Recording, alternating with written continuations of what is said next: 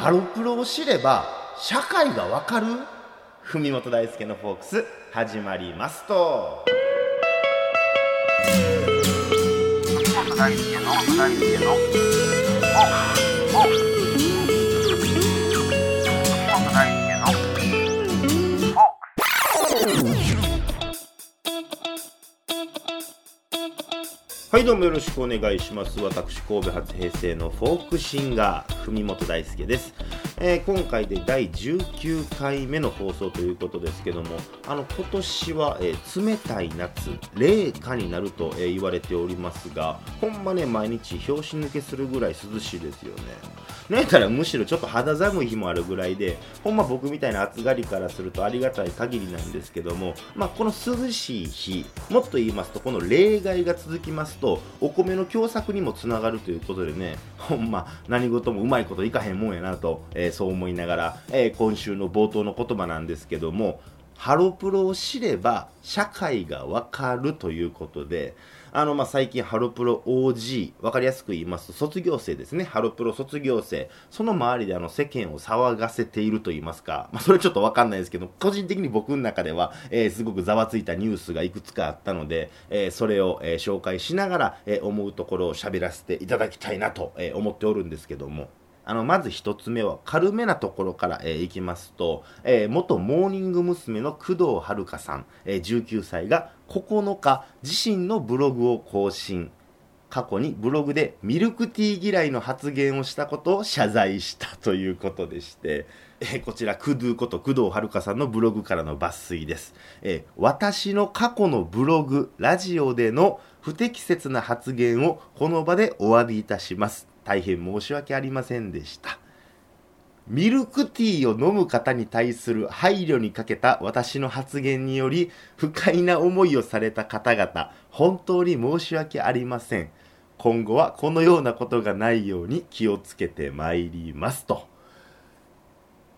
こういうブログが、えー実際に上がってるんですけども、まあ、そのなんでこんな謝罪をしたかと言いますと、その工藤遥ちゃんは今月の11日から放送されるキリン午後の紅茶の新 CM に出演が決まったわけなんですよ。午後ティーですよ。まあミルクティーですわな。しかしその2014年にミルクティーを飲む男子って許せない。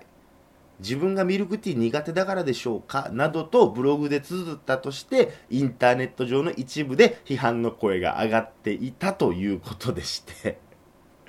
もうほんま笑ってまいますけども。あの僕ねこれ面白でやってるっていうかそのいわゆるその炎上マーケティングちゃうかその事務所の策略じゃないんかなってこともまあそういう疑惑も僕の中にあったんですけどもまあそれこそゴゴティの CM も決まったということでまあそういう背景もあるから多分ほんまにその謝罪してるんかなと思うんですけども、まあ、となると完全にこれは事務所サイドの過剰な対応やなと僕は思うんですけど、てかさ、ミルクティーを飲む方に対する配慮にかけた発言って、何それ？まあ、それを過去のブログ、ラジオでの発言ということでね、まあ、何よりこれを引き合いに出して叩いてるやつが悪い。まあ、叩いてるっていうか多分そのいじってるぐらいの感覚やと思うんですけども、まあ、まあ、それこそツイッター上では同情の声が多く寄せられておるわけなんですけども、まあ、別にこれをこの笑い話で済ますこともできるわけなんですけども、あのね、やっぱ僕はこれ良くない傾向じゃないんかなと、えー思うわけでして。まあ、例えばね、それこそ僕が数年後ドカンと売れてもってさ、えー過去にこのラジオで発言したことが問題になるかもしれへんわけよ。それこそ僕があの、アイリン地区の再開発のイメージソングを担当することになりましたとか言うたら、まあそれはね、もうそうだったらぜひ皆さんも僕のことバッチバチに批判してほしいんですけども、お前言うてることちゃうやんけ言うてね。まあこれは例えが悪かったですけども、でもね、その言うてまえば人間なんて矛盾しても当然と言いますか、まあそれは今を生きているわけですから考え方も変わってくるわけで、まあどこまでその過去の発言っていうものに責任を持たないといけないんかなって、そういうことを思ったりしまして。まあ、ちょっとその話がそれましたけども、その過剰なまでのコンプライアンスの徹底っていうのは、まあ、正直その今の段階でも十分にあるなって思うんですけども、まあ、そんな中でおもろいもんなんか生まれるわけないんですよ。ちょっとまたここであの懲りずに例えてみますけども、あの同様のゾウさんってあるやないですか。ほんと微笑ましい曲やなっていう感じなんですけども、あれやってね、それこそ今のご時世で考えると、どう歌うべきかって話で、あの、ゾウさん、ゾウさん、お花が長いのもいれば短いのもいる。そうよ、母さんも父さんも、かっこ血縁関係に限らず、かっこ閉じる。お花が長いのもいれば短いのもいる。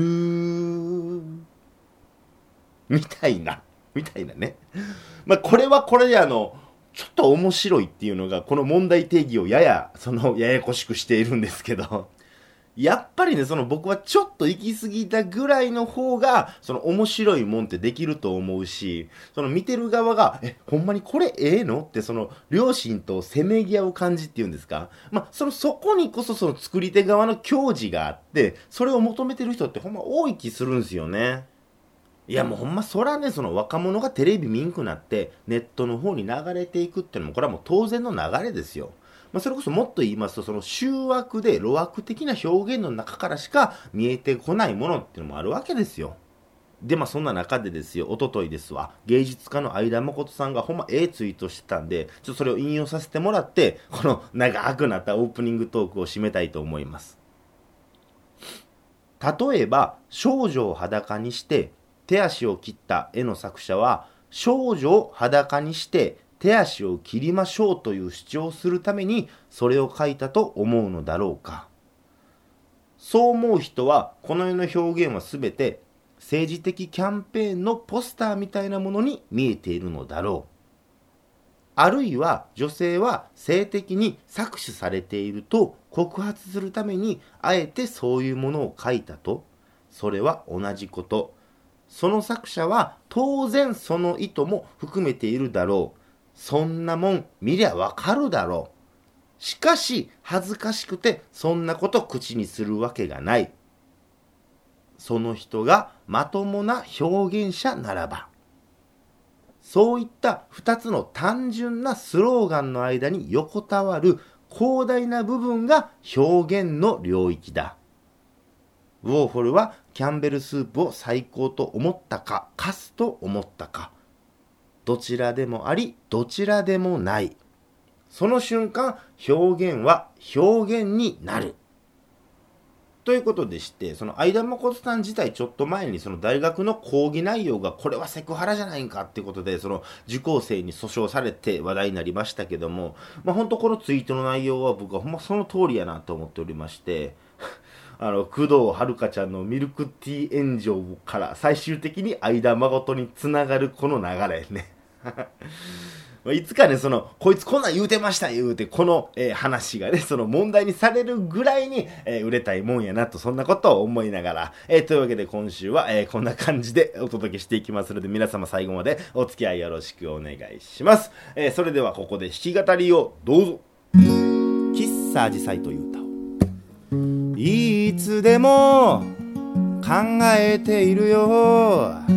僕の好きな君のことこうしている今だって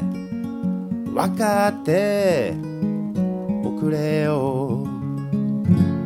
冷めたコーヒーをやっとのこと飲み終えてトゥルルトゥルルあくまでお真面目さ。なのにどうして僕の描いた君の似顔絵は悲しいほどに似てないのだろう。こんな風に見えてるの？君は少しふてくされ意味深なため息の後にやっと笑いました。喫茶アジサイにて喫茶アジサイにて喫茶アジサイにて君が笑いました。お聞きいただきましたのは私文本大輔で喫茶アジサイでした、えーこのハロプロを知れば社会がわかるスペシャル、えーまだまだ、えー続くわけなんですけども、まあ、本当彼女たちの未来にね幸多からんことを、えー願いながら、えー歌いました、えー文本大輔のフォークスまだまだ続きます。